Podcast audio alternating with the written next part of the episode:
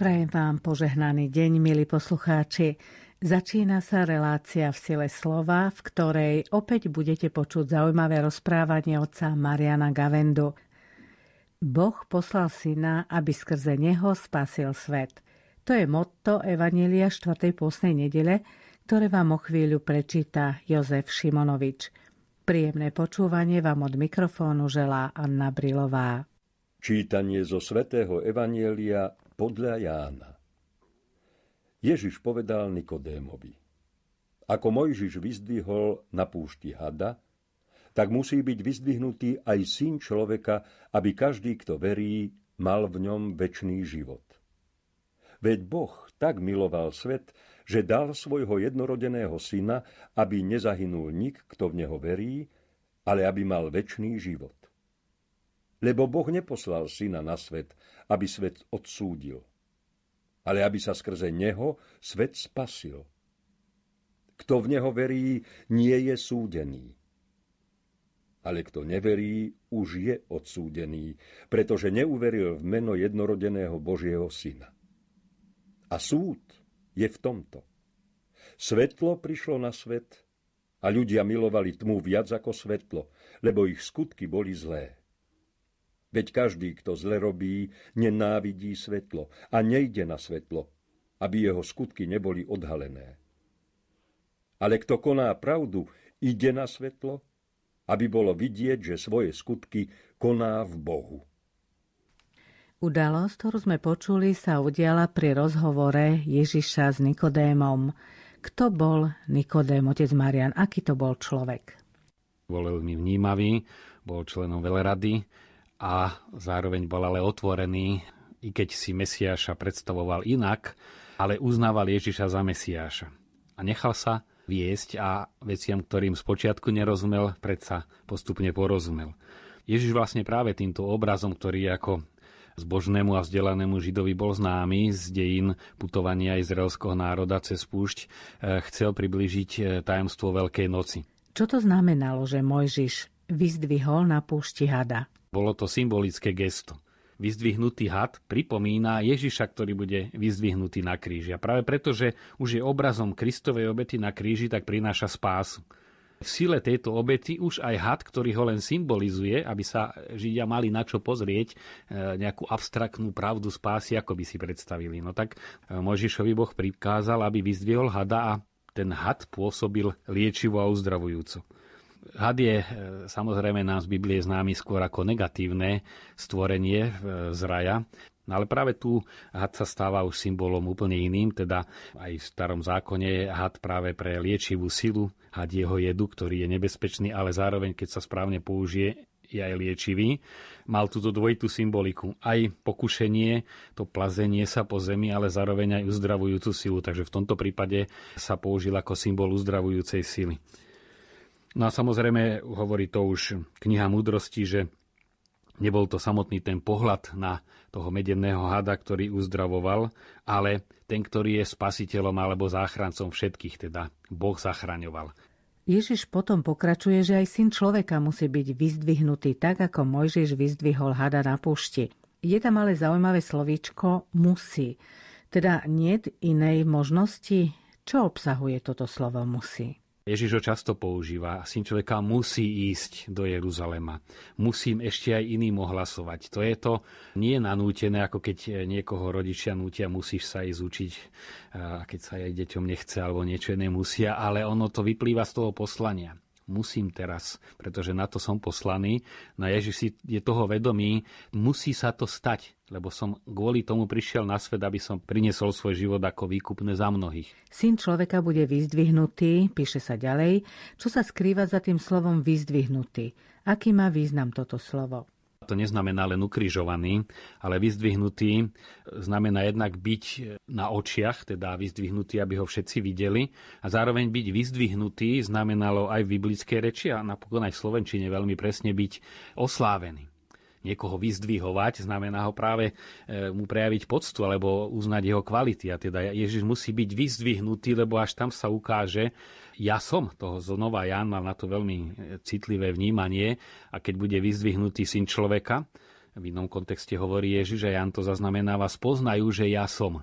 Čiže v tomto zmysle vyzdvihnutý neznamená len teda pribitý na kríž, ale vyzdvihnutý znamená aj oslávený. A je zaujímavé, že svätý Ján vždy, keď spomína Kristov kríž, e, myslí na oslávený kríž. Nielen nástroj umúčenia, ale aj nástroj oslávenia. Ostatní synoptici hovoria o kríži len ako o utrpení, po ktorom prichádza z mŕtvych stane, ale u Jana sa to už spája. Ježiš o sebe viackrát povedal ja som. V Janovom evaníliu sa to objavuje viackrát, ale čo to znamená? Ja som. Toto zaujímavé slovo ja som, ktoré znova Ján veľmi citlivo zaznamenáva. Keď už vojaci obklúčili Ježiša v Gecemanskej záhrade, sa spýtal, koho hľadáte, povedal Ježiša Nazareckého, čo povedal ja som. A oni popadali na zem pretože to bolo vyslovenie Božieho mena. A Ježiš e, častejšie práve v týchto náznakoch vyslovuje Božie meno, preto keď to povedal v chráme, tak chytili kamene a chceli ho ukameňovať, pretože to vyznievalo ako rúhanie vypovedať Božie meno. To bolo čosi neuveriteľné pretože v tom mene je celá Božia bytosť, celá posvetnosť a my sme si naozaj tak privykli príliš lacno to Božie meno vyslovovať keď Boh dá, a veď Pane Bože, čo sa stalo. No veľmi lacno nám to ide z úst a je to aj škoda, pretože meno to je ako tajný kód, v tom je celá, celá osoba ukrytá, osoba Boha samého, no tak to sa nedá naľahko vyslovovať. No a preto spoznajú, že ja som, vysvetľuje to katechizmus katolíckej cirkvi, že plnosť zjavenia Boha ako takého, teda, že Boh je láska, sa uskutočnilo na kríži, lebo nikde inde sa viac neprejavila Božia láska človeku, ako keď Kristus zomieral na kríži. Boh je svojou podstatou láska, to nemôžeme povedať, že nikdy sa viac neprijavila. V tom zmysle, v Bohu samotnom on je vždy láska, ale voči ľuďom sa najplnším spôsobom Boh ukázal ako láska práve na kríži, keď na ňom Kristus zomieral. A vtedy spoznajú, ja som znamená, že spozná človek, kto je to Boh, že Boh je láska, ktorá sa do krajnosti obetuje. A pri tom pohliadnutí človek spozná aj kto je Boh, ale spozná aj, kto som ja. A to v dvoch významoch. Jednak, aká hrôza je to, že som hriešnik, pretože my väčšinou hriech e, posudzujeme podľa zla, ktoré človek vykonal. Niekoho trošku e, raniť, tak je malý hriech, veľmi ho e, dobiť znamená ťažký hriech, alebo veľa trpí a veľa ukradnúť je ťažký hriech, málo je ľahký, ešte stredný, to tak si škatulkujeme ale kto sa pozrie na Krista na kríži a zahalbí sa do toho, čo tam prežíval, tak si uvedomí, že z jednej strany aká hrozná vec je hriech, že Boh ho takto draho vykupuje. Ale na druhej strane si aj uvedomujeme, aký veľký je človek, že Bohu stojím za to, aby takto zaplatil za môj život. To znamená úžasná veľkosť človeka. Hriešnosť človeka sa pri pohľade na kríž plnej pravde odhalí, ale aj veľkosť človeka. No je veľmi dobré, aby toto bolo v tom pohľade jedno aj druhé. Lebo keď sa človek začne len tú veľkosť, tak sa začne nadúvať a zase keď len tú hriešnosť, tak ho to deptá, ale práve pri pohľade na kríž sa krásne spája jedno aj druhé, pretože Boh je láska, ktorá sa dáva ktorá ukazuje veľkosť riechu, ale aj veľkosť Božieho odpustenia a teda človekovi ukazuje, kým je v Božích očiach a tak kým by mal byť aj sám vo vlastných očiach. Je to ťažké, keďže ten hád, teda diabol v kontexte s tým dedičným hriechom nedá pokoj človekovi. Tá jeho zloba neustáva cieľom, prečo Ježiš zomiera na kríži, už nie je tá záchrana pred uštipnutím hadmi, ako to bolo na púšti, ale vlastne tým uštipnutím hada len symbolického, teda diabla, ktorého had symbolizuje a ktorý nás uštipol e, smrteľne už cez dedičný hriech a ešte teda to, že sme otrávení týmto diablovým jedom, potom sa prejavuje aj množstvom iných e, chorôb, by sme mohli povedať, duše i tela, aj psychiky. No a Ježiš na kríži toto všetko ide uzdraviť. Znova tá paralela je, aby nám priniesol zdravie a spásu. Salus aj v latinčine znamená aj spása, aj zdravie, teda zdravie tela i duše, a to znamená spásu, pretože duša je zdravá len vtedy, keď je spojená s Bohom. A to je to skutočné uzdravenie, je zároveň aj odpustenie. Ježiš nám ponúka tým vyzdvihnutím syna človeka väčší život, ktorý sa začína už tu na zemi. Čo si po tým môžeme predstaviť? aký je väčší život na Zemi. Keď chceme hovoriť o väčšnom živote, nemôžeme si predstaviť nejaké nekonečné trvanie života, ale plnosť život. Veľa piesní o láske väčšiná a nesmierna a nekonečná, no to sa myslí intenzita, nie nejaké e, rozmery hmatateľné. Takisto aj väčší život znamená plnosť života, no a plnosť znamená aj, že nezaniká, tým pádom je aj väčší, ale nie v našom ponímaní časovom, ale čo sa týka intenzity. No a preto je vyzdvihnutý syn človeka, aby tú nakazenosť hriechom, ktorý prináša smrť, Ježiš odstránil. Je na to práve v súvise s hadom veľmi pekný patristický obraz, že tak ako had, ktorý mal v sebe jed smrtiaci, uštipol človeka a ten zomrel, teda Adam zhrešil a prišla smrť na svet, tak tento had sa zahryzol do Kristovho kríža, ale nastalo niečo opačné. V tom kríži bola uzdravujúca sila a tá uzdravujúca sila zabila hada, teda to smrtiace v ňom. Inými slovami, tu bola premožená sila zla silou dobra. A kto sa na toto znamenie pozrie s vierou, tak je uzdravený. Na tu práve je dôležité sa zastaviť, že kto sa s vierou pozrie, kto v Neho verí, aby nezahynul nik, kto v Neho verí. Podmienkové viera, pretože my na tomto svete zmyslami zachytávame to, čo nás obklopuje, či už hmotné veci, alebo aj celý ten psychický svet vzťahov a krásy a všetkého možného emócií, ktorá je tiež realita, ale teda zakúšame ju našim ľudským vnímaním. Ale celý ten ostatný svet my môžeme vnímať iba vo viere. No a preto, kto uverí, tak e, sa chytí toho kríža a ten môže byť spasený. Na tá spása prichádza do tej miery, v akej uveríme, prichádza už teraz. To neznamená, že potom budeme spasení, ale že tá spása už ku nám prichádza. To, čo rozvíja Jan potom, je veľkosť Božej lásky a je ukázaná v Ježišových slovách, keď hovorí Nikodémovi – Veď Boh tak miloval svet, že dal svojho jednorodeného syna, aby nezahynul nik.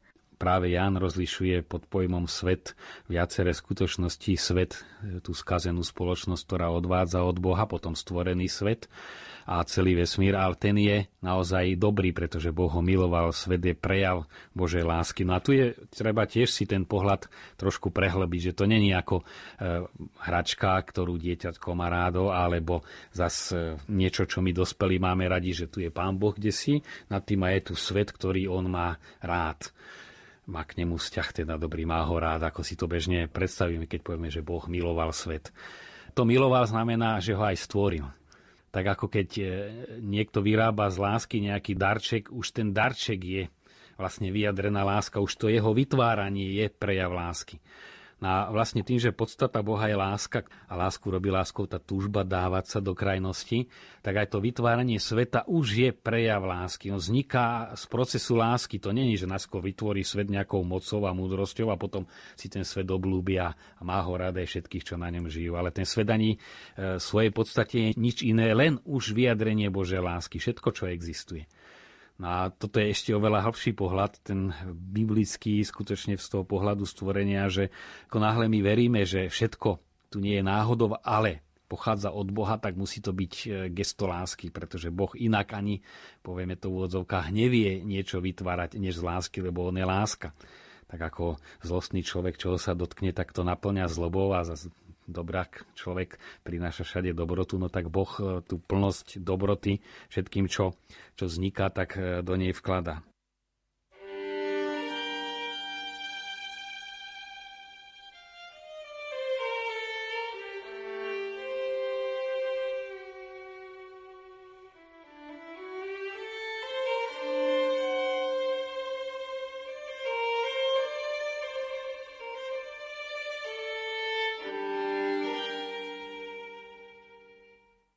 Ježiš ďalej hovorí, že Boh neposlal syna, aby svet odsúdil, ale aby sa skrze neho svet spasil. Čo to znamená? Tak ako uzdraviť niekoho znamená, či už prirodzene liekmi, že sa niekto uzdraví, je chorý, vyliečiť niekoho alebo aj nadprirodzene, znamená tak spôsobiť, aby ten organizmus znova fungoval ako má fungovať, keď je zdravý. Takisto aj, aby svet spasil, znamená, že aby ten svet znova bol taký, akým ho chcel mať Boh, teda aby zo sveta odstránil zlobu hriechu. Nič iné. V tej vete Boh tak miloval svet, že dal svojho jednorodeného syna. Vidíme aj veľkosť a dôležitosť sveta. Pri pohľade na kríž sme hovorili o veľkosti človeka, aj o veľkosti hriechu, ale pri tomto pohľade, keď Ježiš prišiel vykúpiť svet, teda nielen ľudí, nie je tam napísané, veď Boh tak miloval ľudí, Ale Boh tak miloval svet, to znamená celé stvorenstvo, prírodu, vesmír, všetko, čo vytvorila človeka samozrejme uprostred. A toto je veľmi dôležité, že práve e, z toho faktu, že na tento svet prichádza Boží syn a zoberie si podobu tohto sveta, teda ľudské telo, potravu prijíma z tohto sveta sám Boh, tak úžasne nám ukazuje na to, čo je svet v Božích očiach. Nielen človek, ale celý stvorený svet. V dnešnej dobe sa veľa hovorí o ekológii a tá neraz vedie až k absolutizovaniu, že ani jednej trávičky sa dotknúť a na druhej strane naozaj to využívanie do krajnosti všetkých zásob sveta. No ale tá skutočná ekológia sa musí začať tu Eh, keď sa dá Boh na správne miesto, až vtedy uvidíme eh, v správnom svetle aj veľkosť, krásu, dôstojnosť, vážnosť stvoreného sveta, že ho nebudeme ani devastovať, pretože je to niečo posvetné, je to Božie stvorenie a zároveň ale je to Boží dar pre nás a budeme ho ako dar používať. Práve tá trojčlenka, keď sa naruší svet, človek, Boh, keď sa Boh eh, odníme z toho miesta, ktorému patrí, buď sa naň postaví svet, príroda a človek je podriadený a e, príroda ničí človeka. Keď sa nadradí nad človeka, tak ho príroda ničí. Alebo sa človek nadradí nad prírodu a ničí prírodu. Len keď je Boh na svojom mieste, tak aj človek môže byť e, plne človekom a svet plne svetom a je tu harmónia. Ale to vidíme, ako náhle sa odstráni Boh zo života, tak nastávajú okrem iného aj ekologické katastrofy. Zaznieva tu aj, aj téma súdu, ktorú my máme tiež veľmi poskreslovanú tými nie biblickými, ale skôr stredovekými obrazmi, teda ľudských súdov, ľudských tribunálov, kde sa zrátajú delikty a nameria sa trest, potom si ho treba odsedieť a odtrpieť a zase sa zrátajú zásluhy a príde odmena. Isté Ježiš e, hovorí v obrazoch o súde aj o tom. Hladný som bol, dali ste mi jesť, e, poďte požehnaní. A zase nedali ste mi, odíďte zavrhnutí. Čiže je tu to hodnotenie života samozrejme, no ale súd je nie v sudcovi, ale v nás, lebo tak ako keď už sa zastavíme pri tomto obraze, nie Boh rozhoduje, ale my, keď sa v jednotlivých situáciách zachováme tak alebo onak, už sa e, poberáme určitou cestou. To, čo povedal Mojžiš na záver svojho života Izraelitom, už keď e, prichádzali k zaslúbenej krajine, hovorili o dvoch cestách. Tu máte cestu života, keď budete toto a toto zachovávať, máte pred sebou život. Toto je cesta smrti. Keď pôjdete tak, váš život pôjde k smrti. Je to pred vami, nech sa páči. Čiže Mojžiš ich nesúdil, dal im ponuku a to, ako si človek vybral, tak si vlastne aj odsúdil. Keď jednou cestovnou v tom rozhodnutí bolo, že ho tá cesta aj tam dovedie, kam si vybral. A zase naopak. Čiže v tomto ten súd je, že bola daná príležitosť, že my už nie sme odsúdení e, na určitú neúprostnosť osudu, že naozaj sme sa narodili so všetkou ľudskou biedou a sami sa z nej, ako vieme, nedostaneme, ale je tu ponuka, ponuka spásy a my keď chceme, tak tú ponuku príjmeme a už sa sami odsudzujeme, čiže rozhodujeme pre väčší život. Keď ju odmietneme, no tak zostaneme v tom, čo sme a človek bez Boha, to je peklo. Či už tu na Zemi, ako to postupne vidíme v našej spoločnosti, alebo aj v definitívnej podobe. Hovorili ste o pekle, ktoré môže byť už tu na Zemi. Čo je peklo na zemi? Ako si to máme predstaviť? Kde ho môžeme vidieť? No to peklo na zemi vidíme najlepšie v prípade voje na tých obrovských ukrutností, ktoré človek voči človeku dokáže spáchať. Myslíme obyčajne na e, svetové vojny a všetko, čo sa tam hrozne dialo.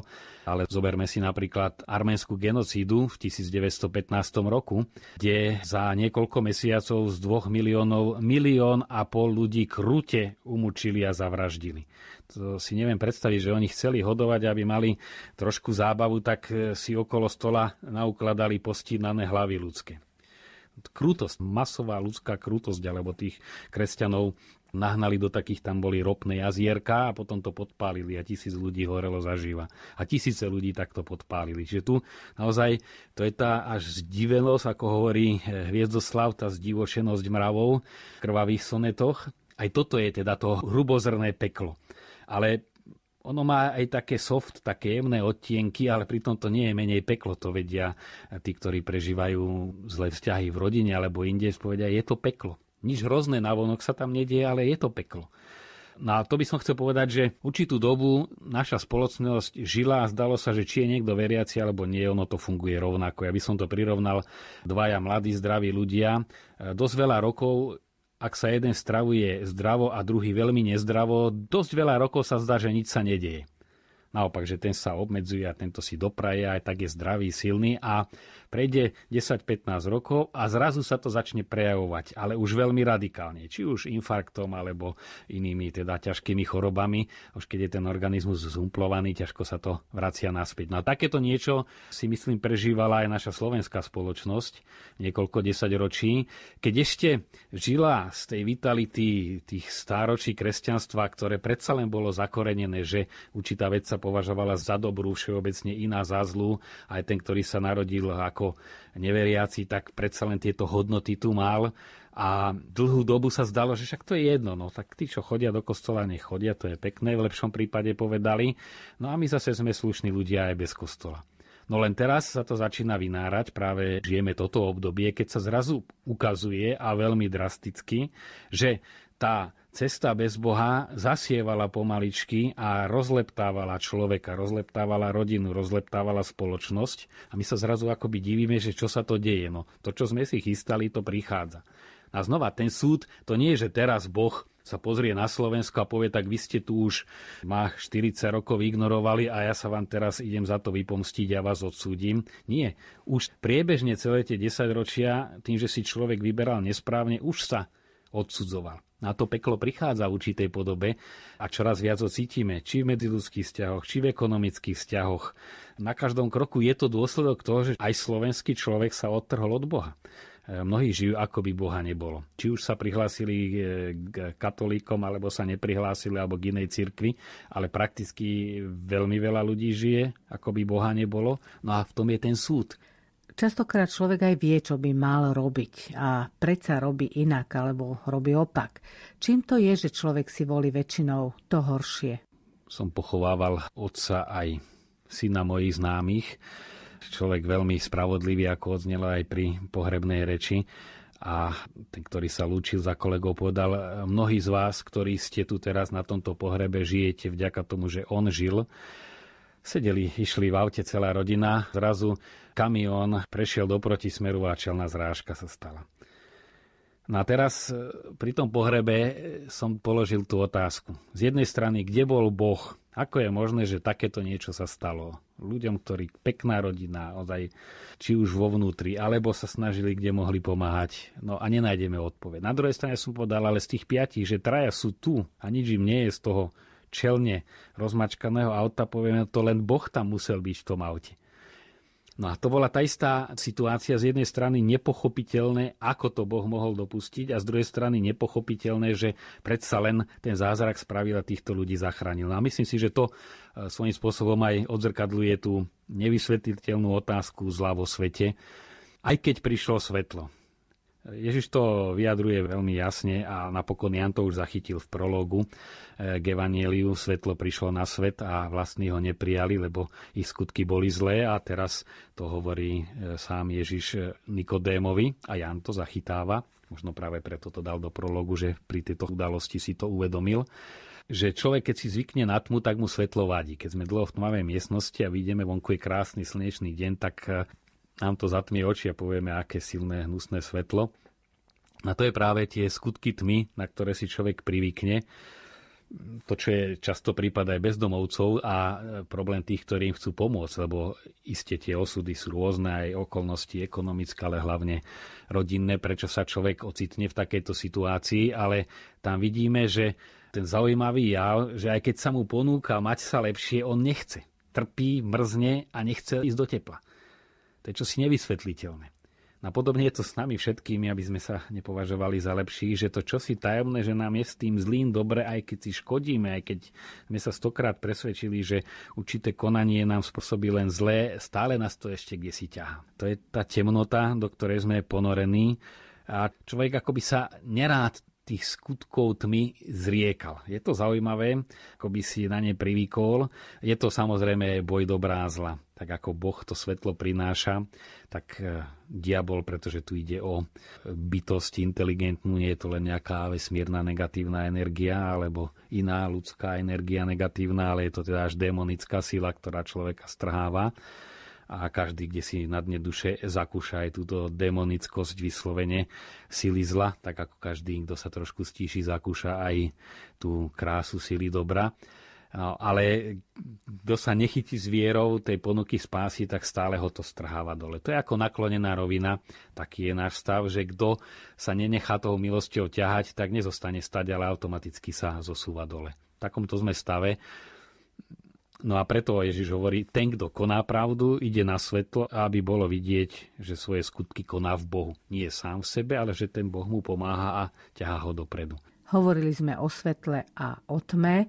Čo sa myslí pod e, pojmom skutky tmy? V tomto kontexte jasne určité vyslovené zlo, vieme, že to sú skutky tmy, ale to, čo človeka spútava obyčajne, nie je nejaké markantné zlo, ale skôr to, čo sa nazýva v duchovnom živote naviazanosti. Čo si na čo prilipne a nevie sa od toho odtrhnúť. A to neraz je aj určitý pocit e, takej priemernej svetosti. Taký človek, a je ich veľmi veľa, sa nehrá na nejakého veľmi svetého, ale povie, ja som tak priemere slušný človek. A on akokoľvek sa aj snaží spovedať, ani nemá veľmi tam čo povedať povie, tak zhruba je to asi aj všetko. Spomenie pár nejakých drobností po roku, po dvoch a zhruba je to asi tak všetko. Často, často počujeme konštatovanie. No a je to len tým, že kde si, kde si si tak privykol a neraz je to drobnosť, do ktorej keď sa nabúra a nechá si to nabúrať, tak zrazu sa tá škrupinka, ktorá utvára to zdanie dokonalosti a všetko to zlé v človeku zakrýva, stačí ju rozlúpiť a potom sa to vznútra ako vred, keď sa nareže, tak to všetko zlé vyjde na povrch.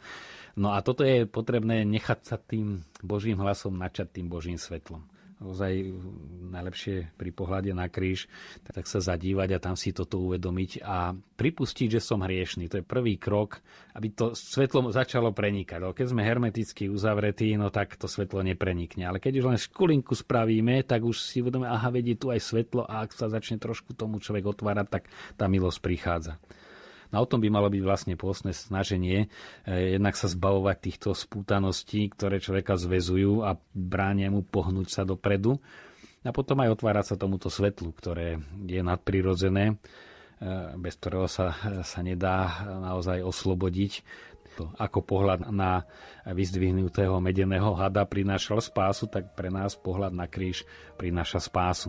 Milí poslucháči, relácia v sile slova sa končí. Lúčia sa s vami otec Marian Gavenda a Anna Brilová. Prajeme vám požehnaný týždeň.